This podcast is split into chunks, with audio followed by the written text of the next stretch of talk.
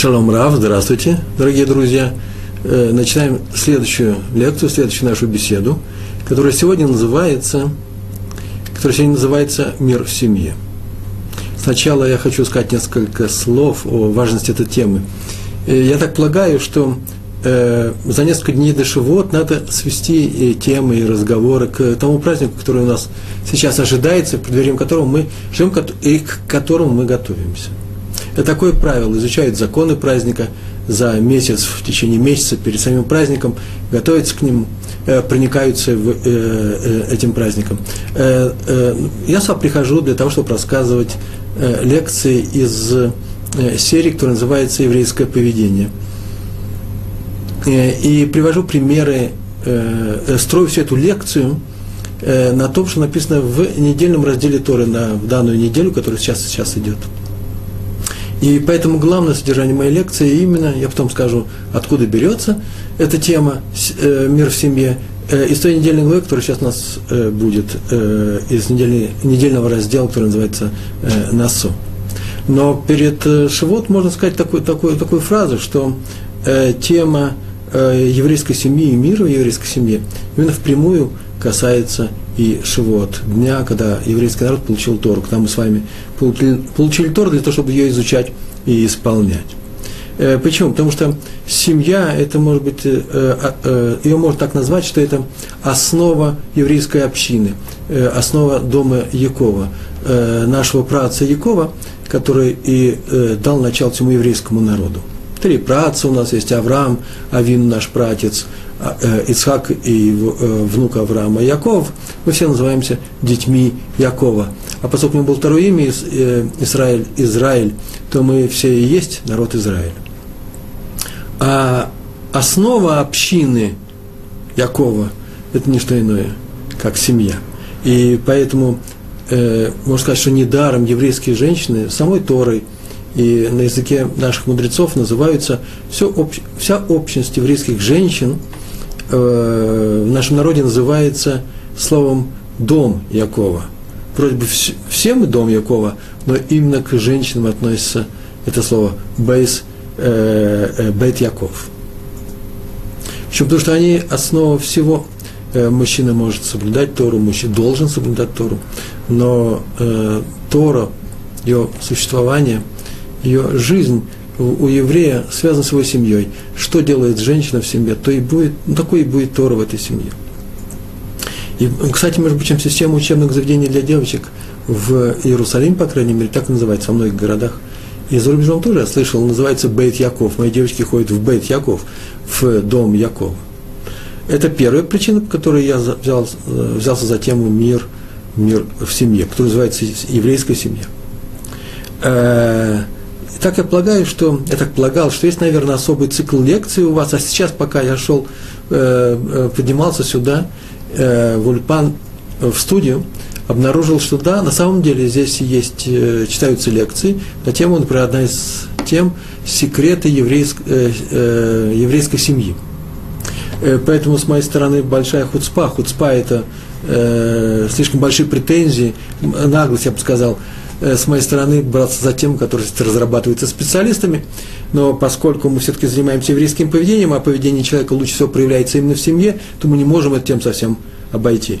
И третий момент, э, третий момент, который нужно упомянуть, он, мне кажется, тоже важным. Я без всяких претензий рассказываю свои лекции, свои беседы, разговоры, веду с вами на еврейскую тему, на тему еврейского поведения – Отнюдь не для того, чтобы сюда, э, чтобы здесь дать э, рецепты, э, которые помогают нам от каких-то болезней, от каких-то проблем и так далее. Не дай Бог кто-нибудь придет, скажет, нужно послушать такую-то лекцию, и мы сразу же поймем, как нужно жить, например, в своей еврейской семье. У меня нет таких задач, я за такие задачи не брался. Больше того, скажу вам больше, что Тора, так принято говорить среди мудрецов, но в контексте нашей лекции Тора не спасает – Тора помогает. Она не является рецептом обязательным к исполнению, а э, помогает только тогда, когда человек захочет, хочет жить по Торе. А поскольку э, раз так, то нужно дать несколько просто интересных э, правил, э, которые характерны для еврейской семьи, а которые известны во всем мире, что она крепка и надежно. Я говорю э, в перспективе э, на исторические времена, исторической перспективе, хотя мы сейчас знаем, что сейчас тоже э, подвергается к, э, э, коррозии еврейская семья, как таковая развод количество увеличивается. Но э, чтобы долго на эту тему не говорить, я не собираюсь никого критиковать, это не, в, не входит в мои планы.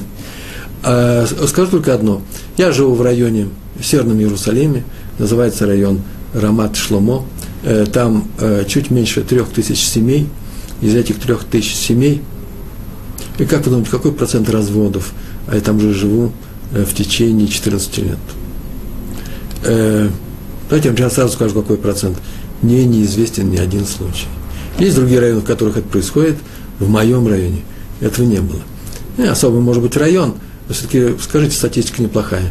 Что такое есть, существует в Торе, что не позволяет, что позволяет не разрушиться еврейской семье? Вот эту, за эту тему я и взялся, называется «Мир в семье». Мирная семья. Там, где мир в семье, там, скорее всего, она и выстоит. Это что, не значит, что мирная семья не может развалиться? Не дай Бог, не о нас будет сказано. А теперь я приступаю, приступаю к теме. Тема очень простая. Начинаю я с нескольких примеров. Я вообще рассказываю примеры, вы заметили, которые я беру из разных книг. И каждый раз, в последнее время, когда я приступил к этим лекциям, каждый раз, когда читаю книги, я смотрю, ой, пример очень хороший такой-то темы, его нужно будет записать себе для того, чтобы вам рассказать.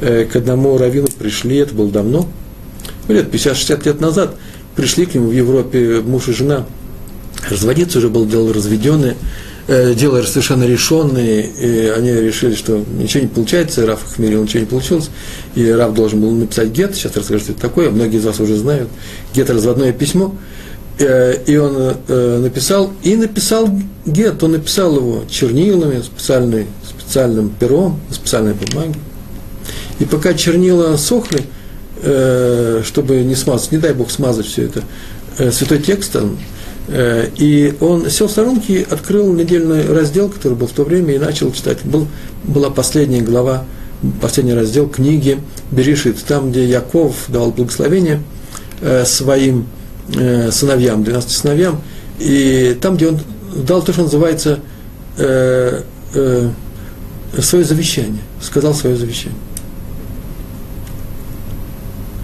И обратил внимание этот раввин на то, что все буквы присутствуют в этом длинном тексте. Текст довольно-таки большой, объемный, пространный.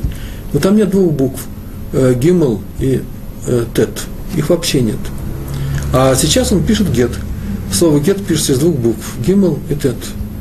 Обратил внимание на это и подумал, так это же не что иное, как прямое указание о том, Яков, наш братец, дал прямое указание своим сыновьям э, на, э, о том, что дал им понять, что делать что угодно, только чтобы ваши семьи не разбивались.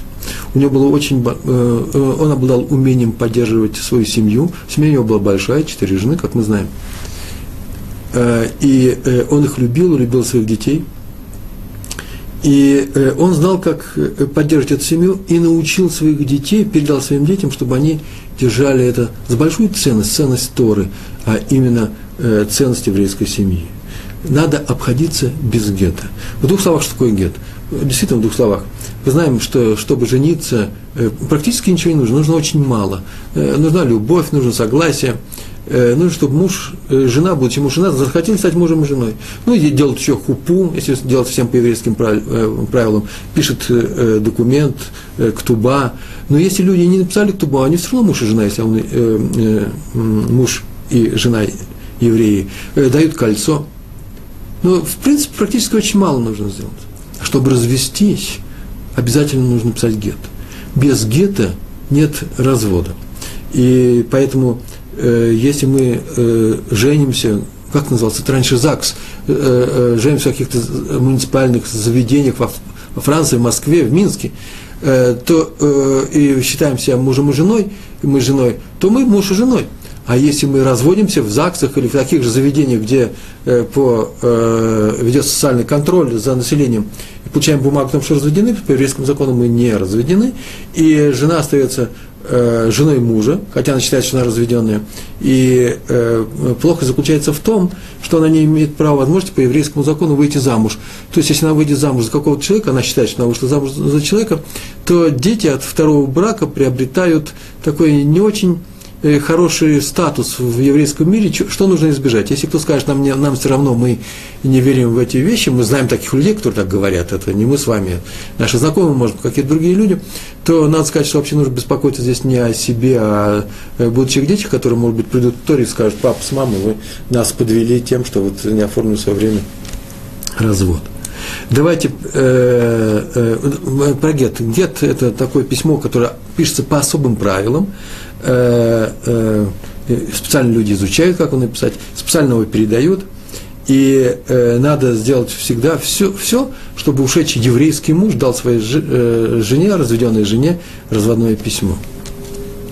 Я вообще расскажу одну историю, которую вообще мало кто знает, но я ее услышал в Москве. Мне рассказали про Рава Ицхака Зильбера, э, светлой памяти, праведник, э, э, в общине котором мы сейчас и находимся, по крайней мере, этот тульпан, эта студия находится именно здесь, и э, он стоит у, у истоков э, этого учреждения.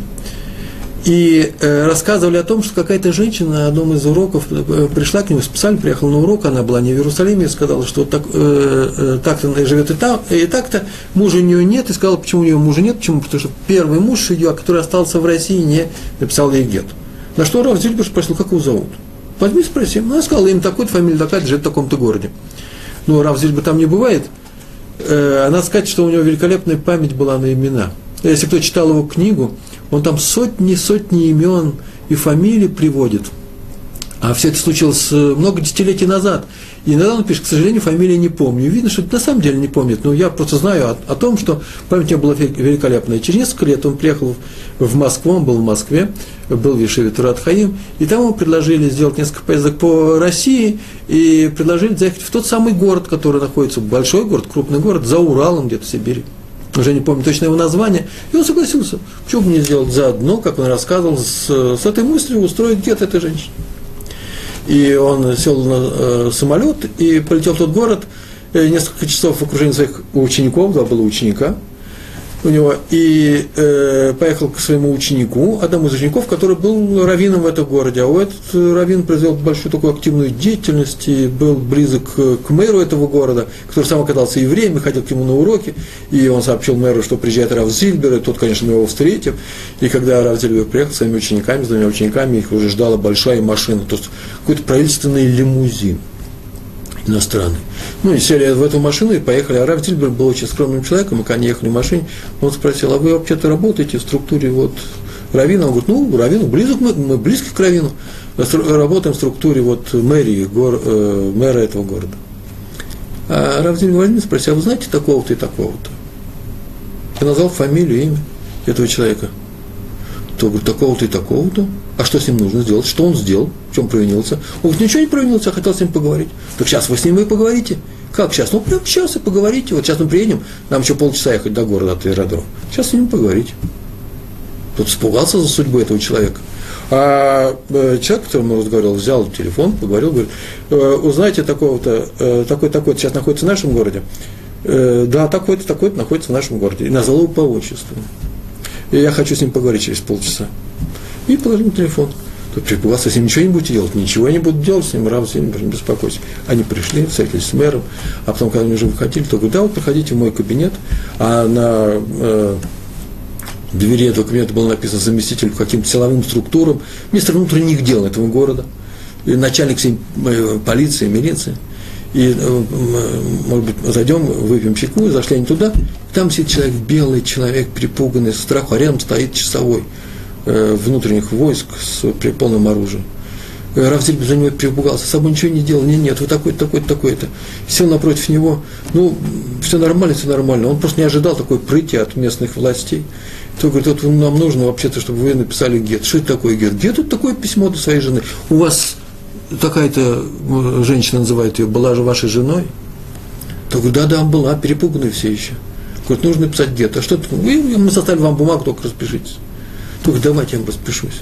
На этому бумагу, прям тут же она была составлена, и в, в, в присутствии свидетелей он расписался, и Рав спрашивает, ты по желанию, собственному желанию ты подписываешься, ты видишь, что мы тебя не заставляем? Нет, нет, нет, я по собственному желанию делаю что угодно, только отпустите меня отсюда. Тоже заодно спросил, скажите, пожалуйста, а да, да, тот говорит, больше ничего не нужно никому подписывать, где ты? Ты у вас еще была жена? Э, присутствующий здесь начальник всей этой полиции говорит, нет, нет, у него была только одна бывшая жена, и сейчас настоящая, судя по его досье. Тут нет, у меня было еще две жены, но обе не еврейки. Так они его отпустили. И Рав Зельбу сказал, извините за беспокойство, я не знал, что так все произойдет. Когда будете в Иерусалиме, заходите э, ко мне, я живу там-то, там-то в таком-то районе Иерусалима буду вас рад видеть. И тот уехал.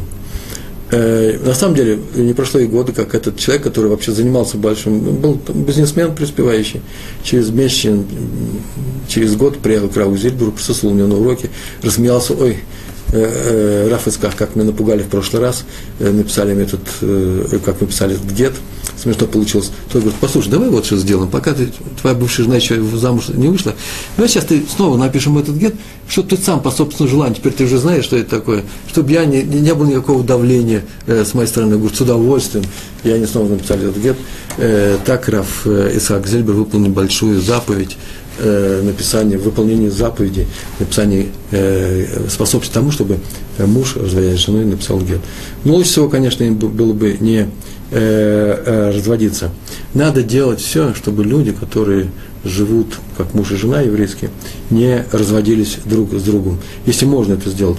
Тот раввин, который обнаружил в том, что, э, читая Тору, Хумаш, Пятикнижие, о том, что в завещании нашего праотца Якова нету ни одного э, ни одно, нет присутствует, не присутствует буквы Гимл и Тет, что составляет собой вместе букву Гет, рассказала, это мужу и жене, они настолько прочувствовались, они были э, люди, людьми соблюдающими, что они пересмотрели э, свое желание разводиться. Так, по крайней мере, написано в книжках про эту историю. Есть еще одна история, которую я хочу вам рассказать, а после чего я расскажу несколько правил очень интересных. Мне кажется, они очень интересные и впрямую касаются нашей темы еврейское поведение.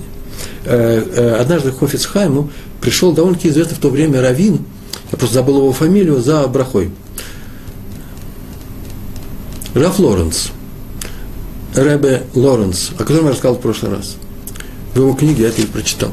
Он пришел, и это было э, в 50-е годы, в начале 50-х годов, а потом рассказал, что он едет в Европу таким делам для своей шивы.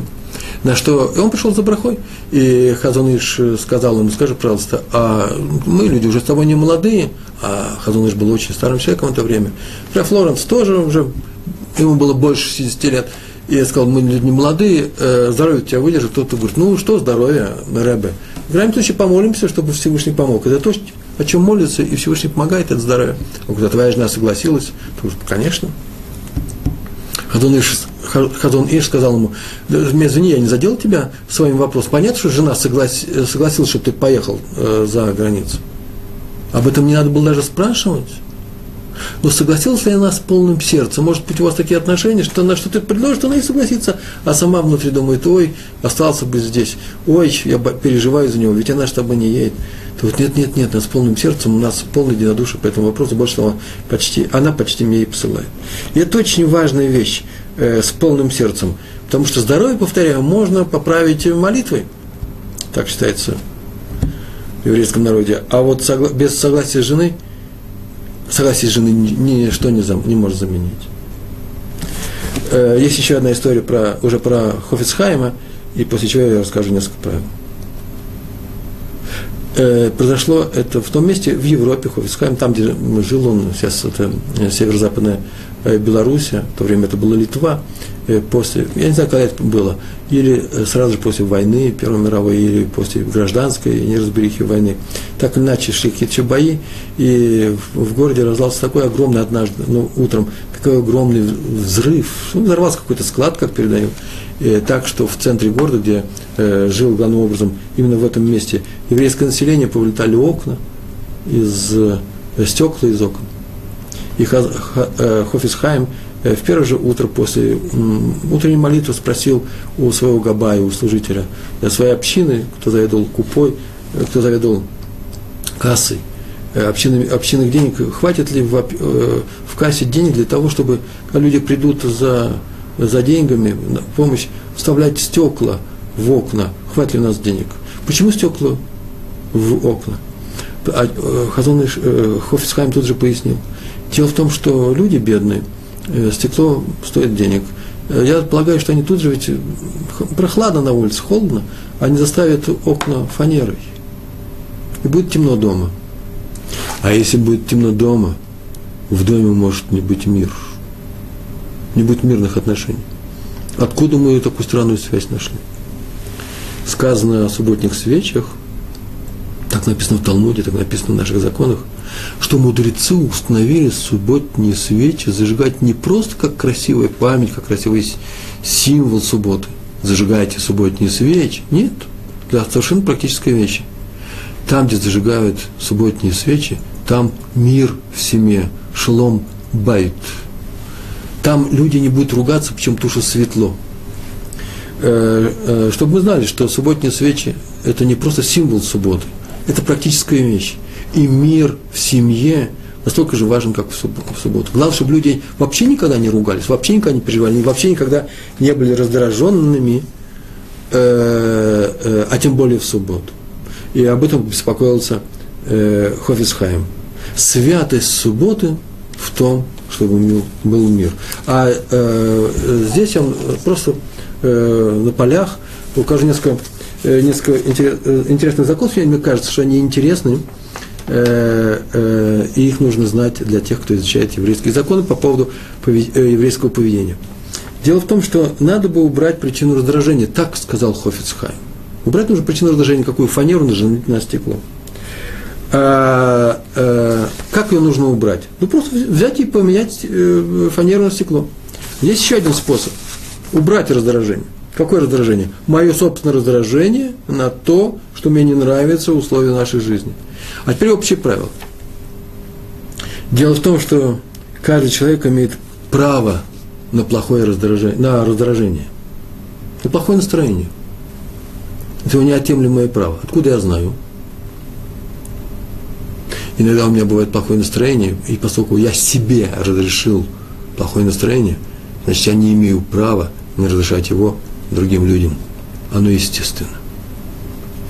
Так вот, каждый человек имеет право на плохое настроение.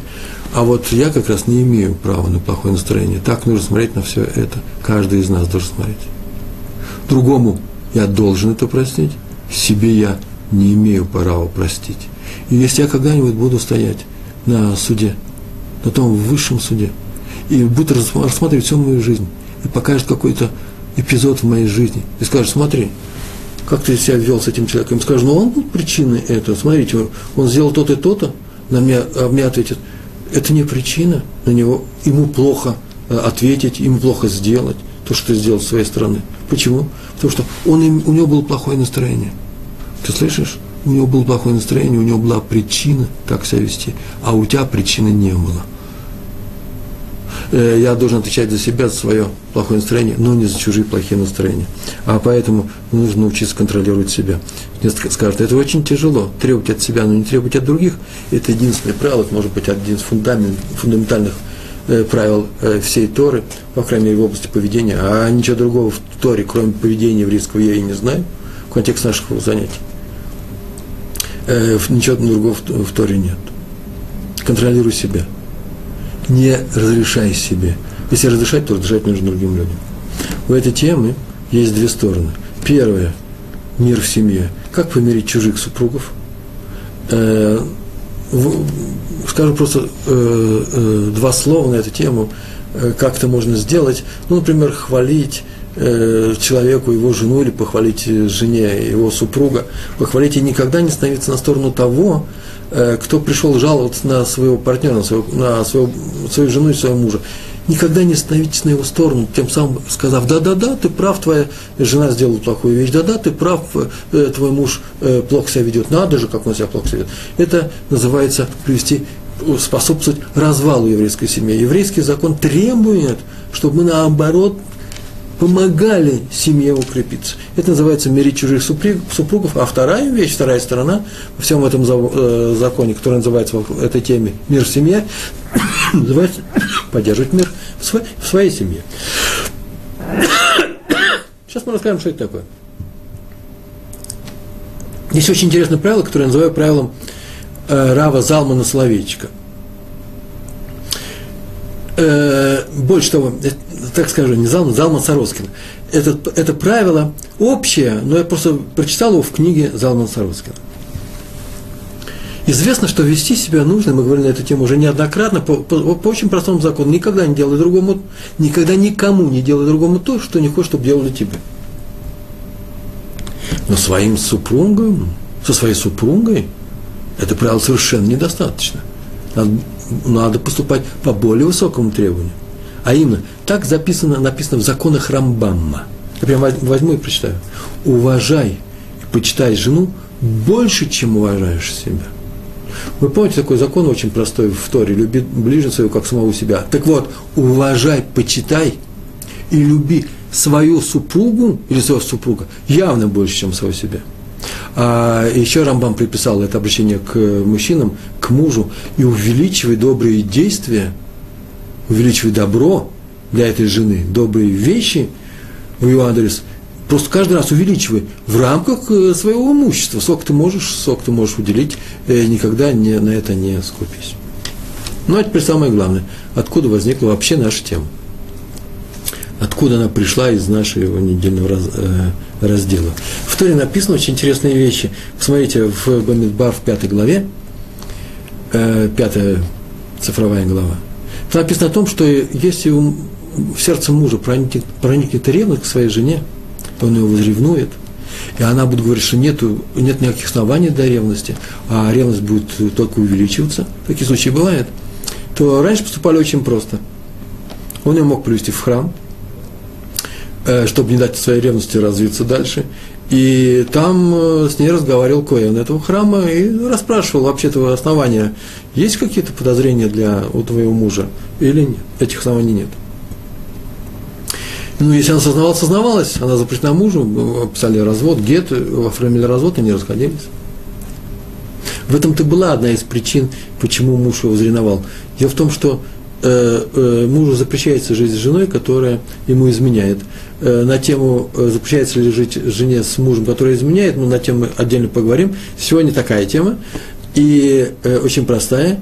Ответ хотя бы в том, что жена рожает детей, а не муж. А как это связано? Ну, мы сегодня на эту тему сказали, чтобы не родить детей не от мужа. Если бы муж рожал детей не от жены, то тогда бы ему был то же самое. Так или иначе, извините, это шутка. Так, э, серьезная вещь сказана шутливым языком.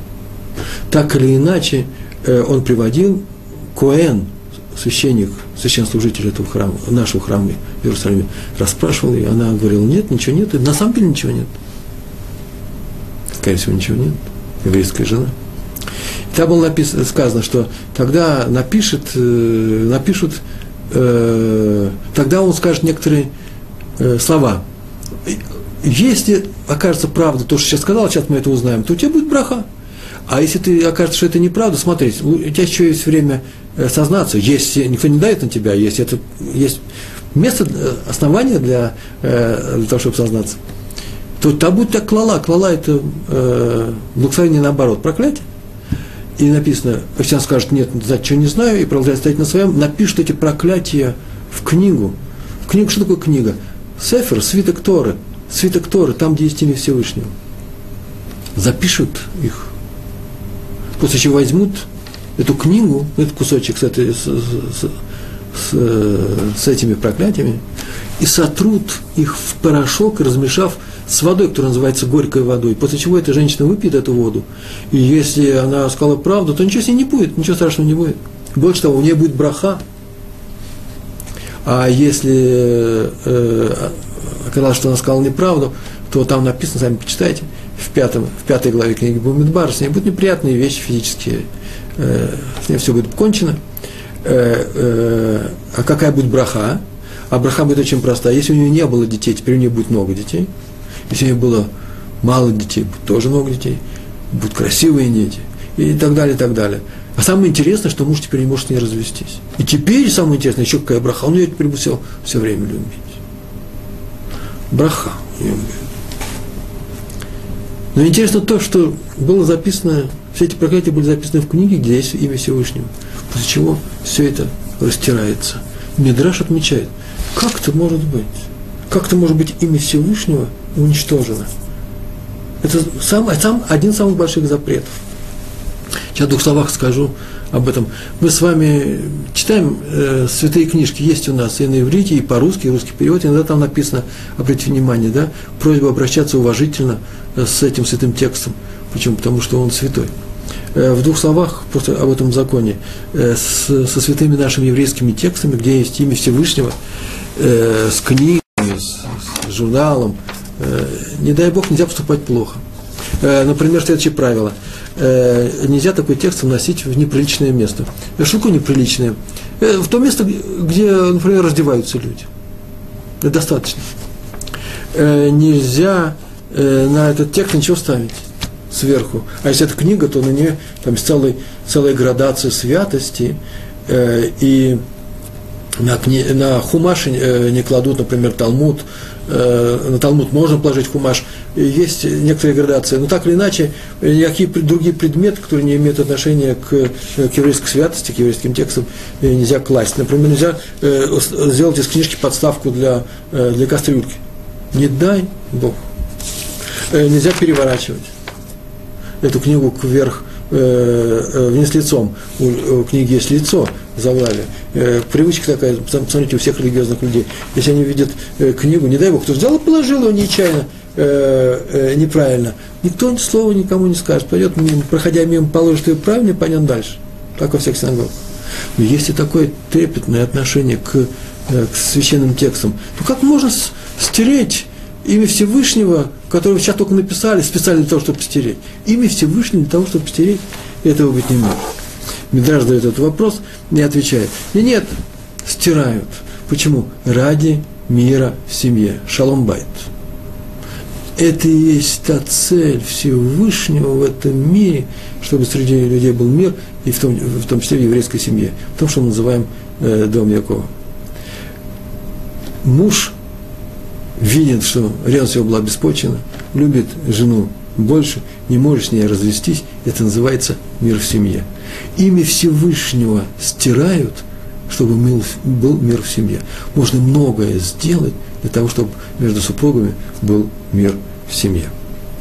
Мораль, великий еврейский ученый, в недавнем прошлом, кстати, добавляет, на самом деле это никакое не стирание имени. Дело в том, что между мужем и женой, которые живут, евреем и еврейкой, которые живут, есть мир, согласие, Тора, между ними они живут ведь в присутствии шхины. Шхина – это присутствие Всевышнего.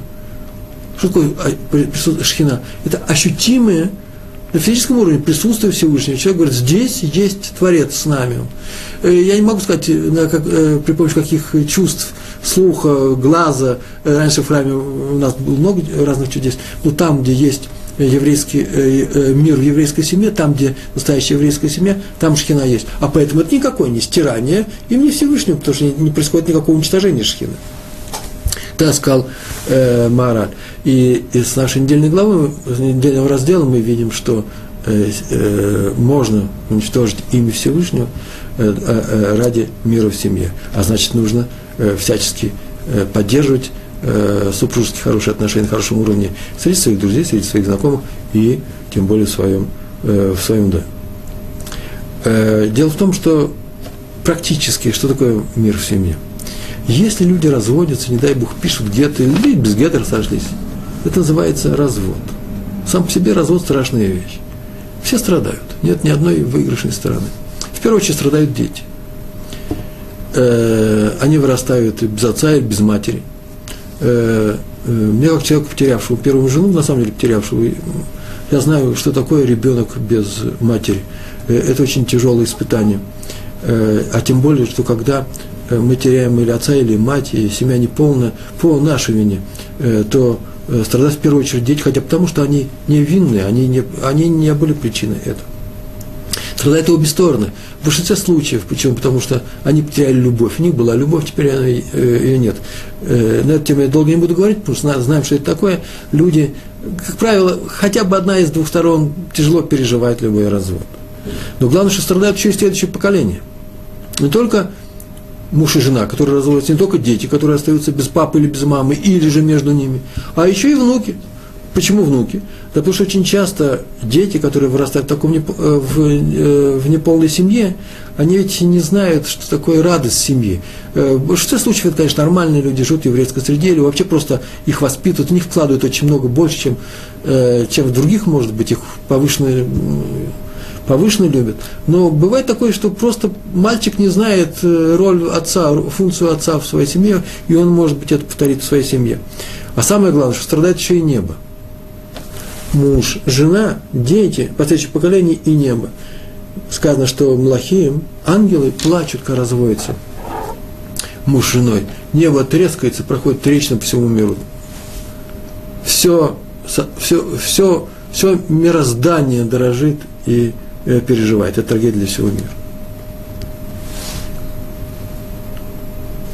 Э, написано в перке «А вот», в книге, которую мы все знаем, э, в, первой же главе, во многих изданиях это будет 12 Мишна. Посмотрите, там написано о том, что Илель, великий Илель, Илель Га Закен, так его зовут, Илель. В России почему-то принято называть его Гилель, не знаю.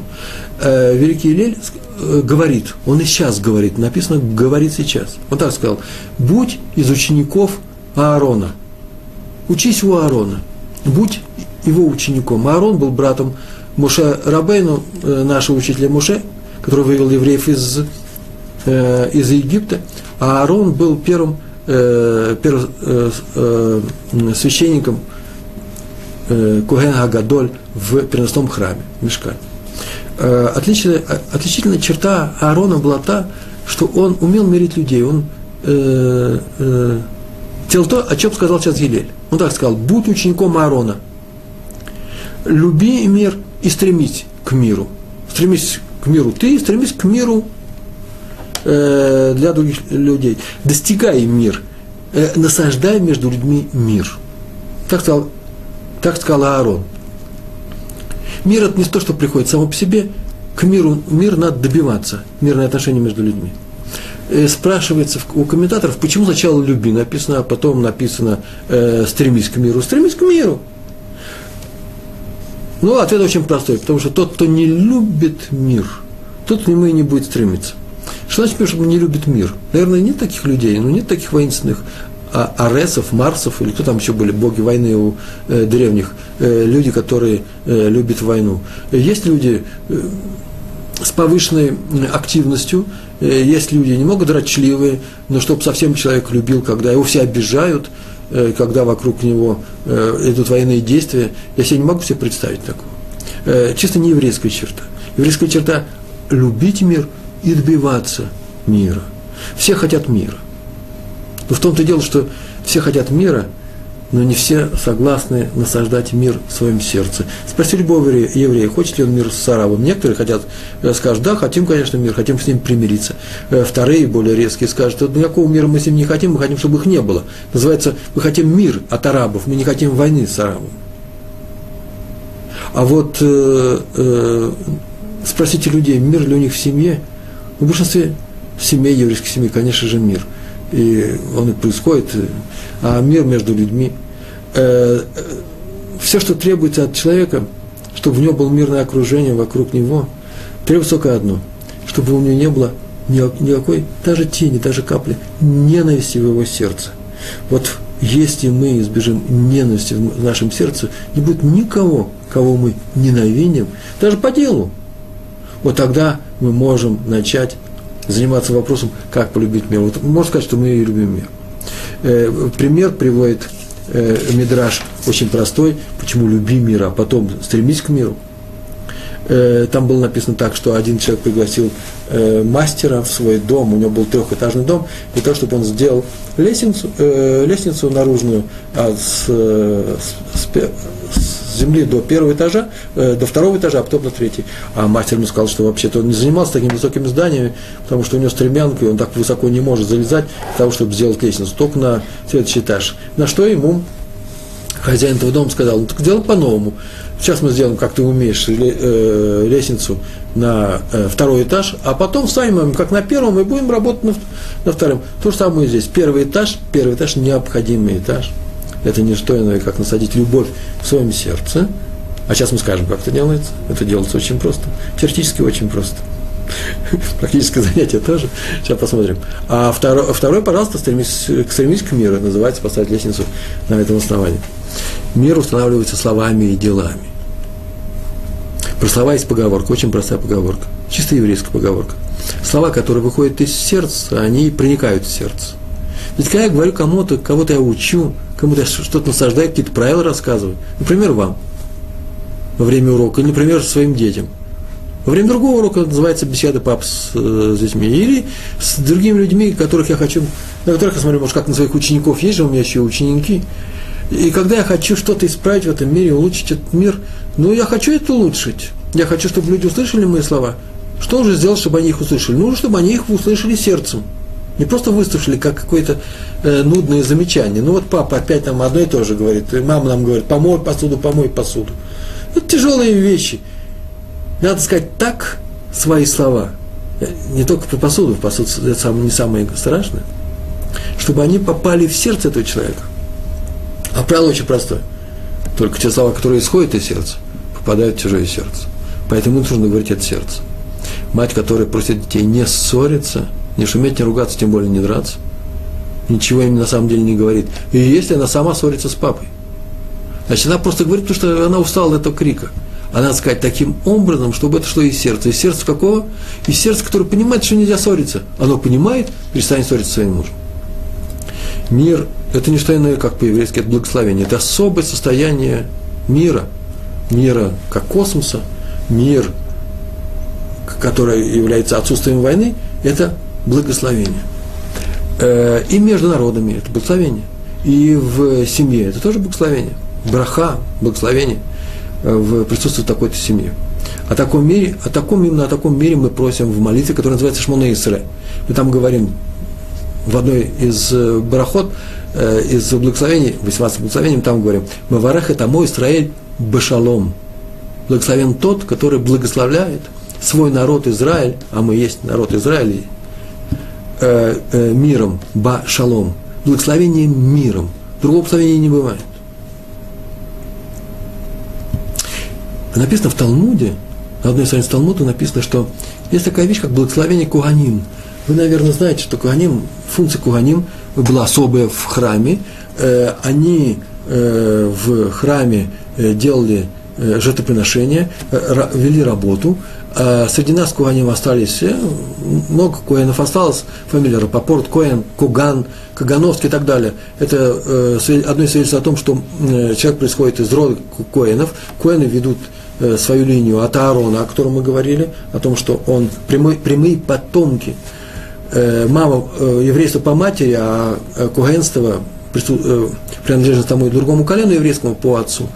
Э, прямые потомки Аарона – который он сажал мир. Так Коэны в храме говорили благословение. Сейчас э, э, Коэны говорят по праздникам за границей, а в Израиле каждый день, каждое утро, если есть Коэны среди присутствующих, а Коэнов еще и вызывают к Туре, к чтению Торы первыми, так мы оказываем э, честь, особую честь Торе, которая была передана через Аарона еврейскому народу, э, они выходят и благословляют, специальное благословение, три благословения они произносят, э, э, поставив руки определенным образом, и э, вид этой ладони, как они это делают, между прочим, на могилах, во многих, э, на многих кладбищах Европы и Америки э, выбивают на, э, на э, каменных памятниках.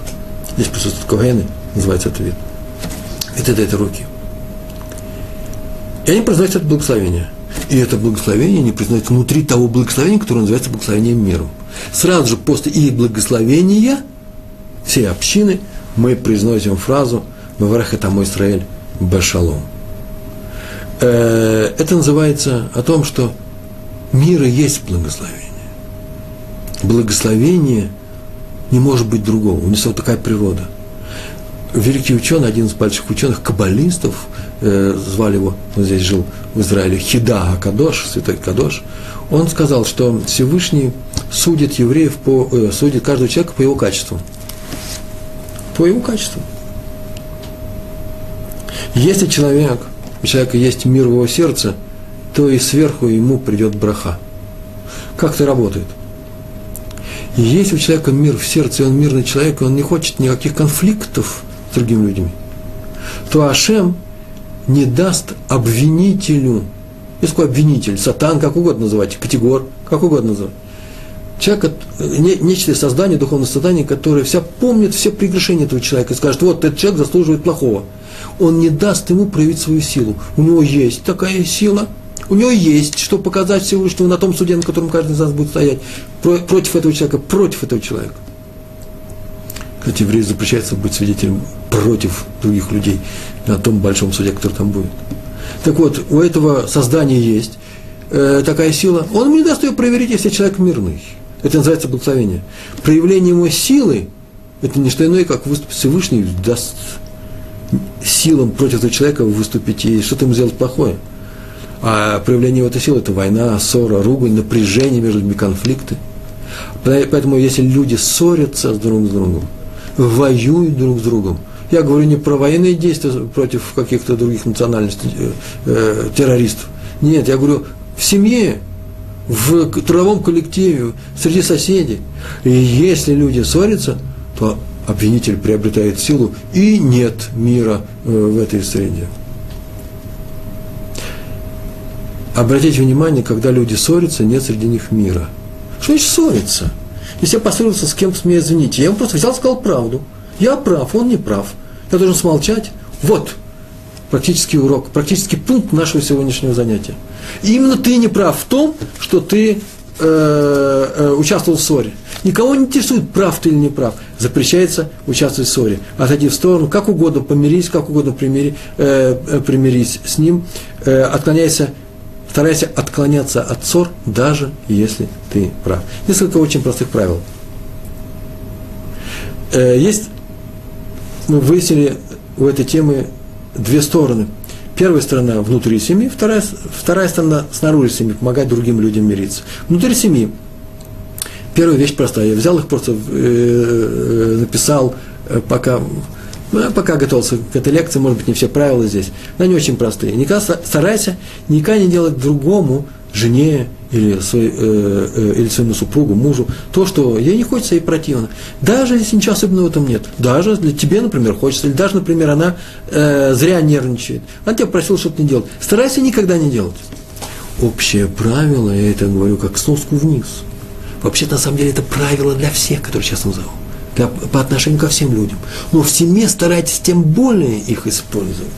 Никогда не раздражайте своего мужа или свою жену. Старайтесь этого не делать. Мы говорили на эту тему. Простите чужое раздражение, никогда не позволяйте себе раздражаться. Второе. Никогда мы с вами не, я никогда не критикую, я буду говорить, ну ладно, никогда мы не критикуем того, что он или она, жена или муж наш, не любят, э, любят не критикуем ни людей, ни ее родственников. Даже если она критикует их при нас. Почему? Потом она откажется от своих слов, потом она с ними помирится, своим братом, своей мамой, а мы останемся на стороне, на стороне критиков. Не дай им Бог. Всегда смолчите, никогда не участвуйте ни в чьей критике, а тем более на, э, против того, что вообще-то э, является позитивом в глазах вашей жены или вашего мужа. Книги, привычки, все, что, с чем можно смириться, ну, не ищите вы здесь правду. Почему? Потому что на самом деле на вкус, цвет и правду товарища-то и нет. Третье правило. Всегда хвалите то, что ей нравится или ему нравится. Старайтесь похвалить. Даже если вам это очень, не очень нравится. Сделала хороший суп, замечательный суп сделала ваша жена. Э, ваш муж э, написал э, книгу, замечательную книгу написал ваш муж. И если он хочет узнать вашу критику, критикуйте его, щадя его самолюбие. Относитесь к его самолюбию больше, с, больш, с большей пощадой, чем относитесь к самолюбию самого себе. Никогда. И еще интересное правило. Всегда оставьте своему супругу или своей супруге частную территорию – называется э, шетах прати.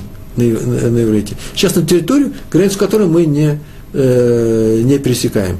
Э, дайте ей или ему время заниматься своими делами, не заставляйте его отчитываться во всем. Старайтесь, сейчас я расскажу об этом, рассказать своей жене, чем занимаетесь вы, и очень щадящим чувством большим выпытывайте у жены, чем занимается она или у своего мужа.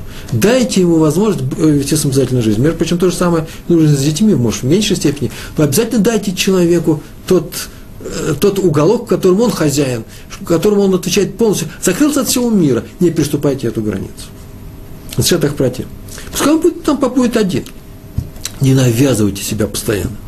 И, э, как я только сказал, старайтесь советоваться с, други, э, с другим человеком, своим партнером, э, с мужем или женой, своими детьми.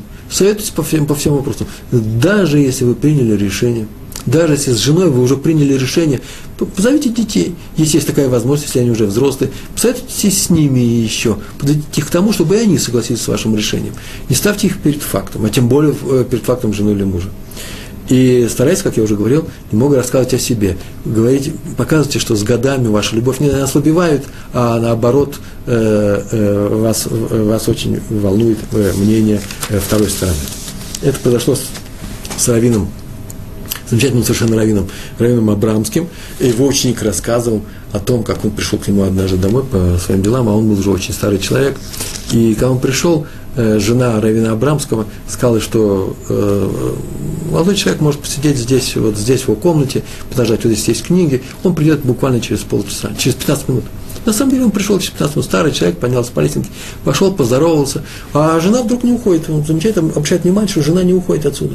Стоит в дверях, он сказал, сейчас я принесу вам чая, а стоит в дверях, а он рассказывает, вот такая, э, назвал по имени, э, подходит к столу, старый человек, располагается, все время говорит, я сейчас только вот вышел, я уже час не было, я сел на автобус номер 21, поехал по улице Навиим, доехал до такой-то улицы, спустился по улице Штраус до Кикар Шабата, до, до площади, в, э, который, с которой начинается Меа Шарим, пошел до Меа Шарим, дошел к такому-то раввину, пришел к нему, я туда шел, она, наверное, она, наверное, знала, по, по каким э, делам шел, он все, и пока снимал пиджак, пока усаживался, все-все-все я рассказывал. И говорю, там я уже устроился, был в приемной, как молодой человек сидит у нас, в моей комнате, там я сидел такого-то равина, крупнейшего равина. Сидел, и там мне дали место, и оно показалось, а Раф Абрамский был высокий человек, дали мне стульчик такой маленький, я сел, и как-то низенький стал. И в это время были другие посетители, пришел один, э, спросил меня, кто я такой, сказал, что я такой-то Абрамский, сказал, а, ваше имя выше, чем вы. Я с ним согласился, так все это не спеша, он все это рассказал. После чего жена дала чай и ушла. То сказал, он так всегда поступает со своей женой, так у них уже это принято, и по-другому быть не может. Почему? Потому что они живут вместе, и э, он отвечает за мирный климат в семье. Какой мирный климат? Какие там ссоры могут быть? Этим людям они уже больше 50 лет живут друг с другом. Тем не менее, это как раз то же самое, что как э, Раф э, Левин, э, святой человек совершенно, э, был в свое время – пришел к доктору э, в конце 40-х годов э, со своей женой, это известная история, привел свою жену, и когда доктор спросил, что, у кого чего болит, он сказал, у нас болит нога, и показал на свою жену, у нас болит нога. Весь Иерусалим с тех пор это приводит как поговорку. Э, это были внутренние правила, а у нас теперь есть некоторые внешние правила, как содержать мир э, среди других людей. Э, это очень большая заповедь, мирить людей, особенно супругов. Нужно, чтобы они помирились, если у них нет сейчас мирных отношений, для того, чтобы они не разошлись. Почему, как в Талмуде написано, это потому что сейчас они полюбятся, у них будет новая, помириться, у них будет новая любовь, у них родится, может быть, Машиих. Именно от этого мира сейчас родится Машиих. Не дайте возможности разойтись еврейским мужу и жене. Правила очень простые. Как я уже сказал об одном из них, никогда не становиться на сторону того, кто вам жалуется на своего супруга. Если даже вы, это ваш ближайший друг – э, мой друг жалуется на свою жену, ни слова не скажу против его жены. Э, моя подруга мне, своей подруге, э, приводит примеры о том, какое у нее неудачное, э, неудачное действие совершил ее супруг. Никогда я не буду становиться на ее сторону. И что, иначе я буду э, выступать против нее, по крайней мере, я не приму э, одну из этих сторон. А главное, что пока, если они не в ссоре, а иногда бывает, что и в ссоре. Просто как человек раздражен не делать этого. Но если они не в ссоре, похвалите супруга, похвалите супругу, Почему? Например, придите, придя домой, обязательно скажите, какой э, хороший, как хорошую еду сделала э, твоя жена, как замечательно чисто у вас дома, даже если это не, это не совсем так. Это есть качество Аарона, о котором сказано было выше. Еврейская семья, дело в том, что она сильна ведь не только внутренними своими свойствами, внутренней своей силой, но и внешними. А именно, еврейское, еврейское общество, еврейская община по-особому, я бы сказал, трепетно относится к самому институту, к самому понятию семьи. И ревно стоит, стоит на ее защите, не позволяя людям разойтись. Если пришли люди и говорят о том, что они хотят разойтись, в некоторых случаях это нужно сделать. Но не спешите поддержать их этом, э, в этом желании. Э, попробуйте им, попробуйте, если можете, если такой психолог, попробуйте им найти ресурсы, сохранить этот мир в семье. Так говорит э, наша Тора.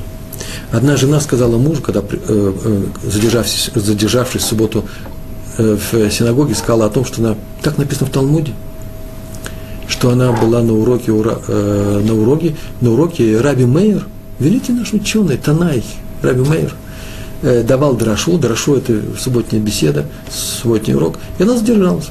Э, муж был вспыльчивый, ну, 2000 лет назад это все происходило, вспыльчивых людей было полно, и настолько он расстроился, что какой-то раби мэр задержал ее супругу, что он сказал, что я тебя прогоняю из дома, уходи, и она сказала, что мне одеваться, так написано в Талмуде. Не обращайте внимание на внешний факт, сейчас обращайте внимание на сердцевину этого рассказа, сейчас вы увидите, что это сердцевина. Пока ты не плюнешь в глаза э, своему раби мэру, она расплакалась и ушла. Пришел Ляху Нави, пророк Ильяу, и сказал Раби Мейру, что такой-такой-то, так наказал ее муж. Он сказал, а где она сейчас? Она сейчас пришла и плачет на женской половине в синагоге.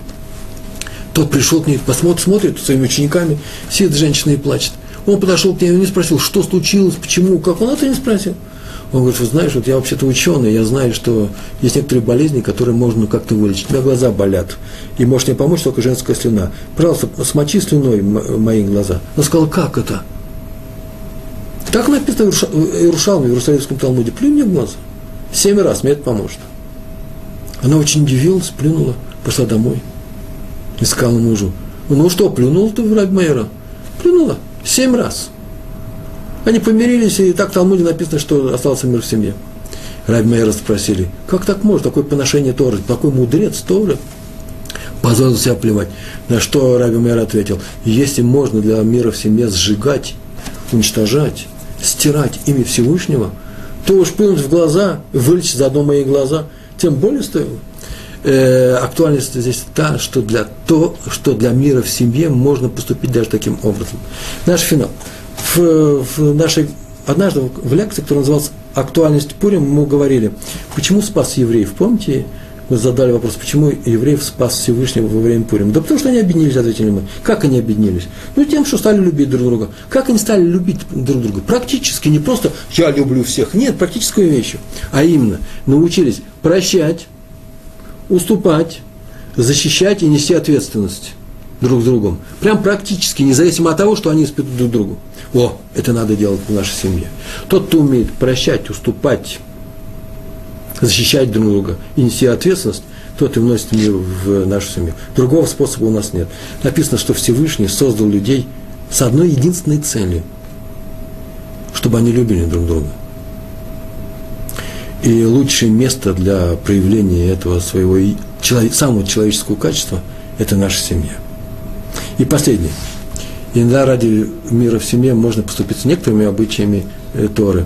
И как ученик, который пришел однажды э, э, Раф Родерман, ученик Хазон Иша, э, он зажигал свечи ханукальные, как все в положенное время, а тут взял, задержался, и все ученики сказали, уже время проходит, нужно зажигать скорее. Он дождался, пока не пришла жена, и только тогда их зажег. И объяснил, так написано в нашем Талмуде. Один ученик сидел и писал свиток Торы. А, как известно, когда свиток Торы пишешь, нельзя прерываться во время написания имени Всевышнего. И он писал имя Всевышнего, вдруг увидел, жена входит с тяжелыми сумками. И он бросил имя Всевышнего побежал, чтобы помочь ей внести эти сумки. И ученики спросили этого ученика, что он сделал, это запрещается. Он сказал, если разрешается сжечь имя Всевышнего для мира в семье, то тем более разрешается оставить его, что, потому что потом можно все это починить. Если люди ссорятся в семье только из-за того, что один соблюдает Тора, а второй не соблюдает, никакая это не Тора со стороны того, кто соблюдает. Надо сделать так, чтобы один соблюдал, и второй пришел к этому. Каким образом? Именно тем, что он видит, что человек, который его муж, его жена, решив соблюдать Тору, стали лучше, ними стал мир в семье, а, э, э, этому причиной является Тора. И тем самым подвигаем людей э, не только к, к самой Торе, но и, к, но и к миру. Я надеюсь, в нашем мире все будет нормально, и мы получим Тору в, эти, в эти дни в Шивот. Скажем, я вас поздравляю, и все у нас будет мирно. Да благословит нас Всевышний. Всего хорошего. Шалом, шалом.